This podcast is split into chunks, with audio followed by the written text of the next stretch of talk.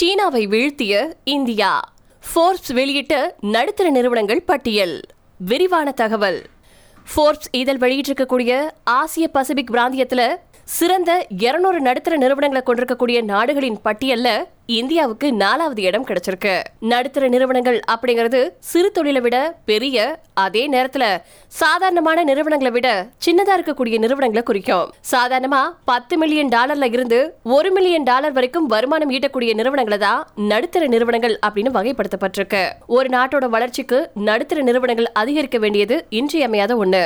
சிறந்த நடுத்தர நிறுவனங்கள்ல இருபத்தி நாலு நிறுவனங்களோட நாலாவது இடத்தை பிடிச்சிருக்கு இந்தியா. கடந்த வருஷம் இருபத்தி ஆறு நிறுவனங்கள் இருந்தது குறிப்பிடத்தக்கது. இந்தியாவுக்கு அடுத்தபடியா இருபத்தி ரெண்டு நிறுவனங்களோட அஞ்சாவது இடத்துல இருக்கு சீனா. முதல் இடத்துல முப்பது நிறுவனத்தோட தைவானும் இருபத்தி ஒன்பது நிறுவனத்தோட ஜப்பான் ரெண்டாவது இடத்துலயும் இருபத்தி ஏழு நிறுவனத்தோட தென்கொரியா மூணாவது இடத்துலயும் இருந்துட்டு இருக்கு இந்தியாவுல கொல்கத்தாவை தலைமையகமாக கொண்டு இயங்கி வந்துட்டு இருக்கக்கூடிய ஆடை தயாரிப்பு நிறுவனமான டாலர் நிறுவனம் கொரோனா பாதிப்புக்கு அப்புறமா அதிக வளர்ச்சியை பெற்றிருக்கு.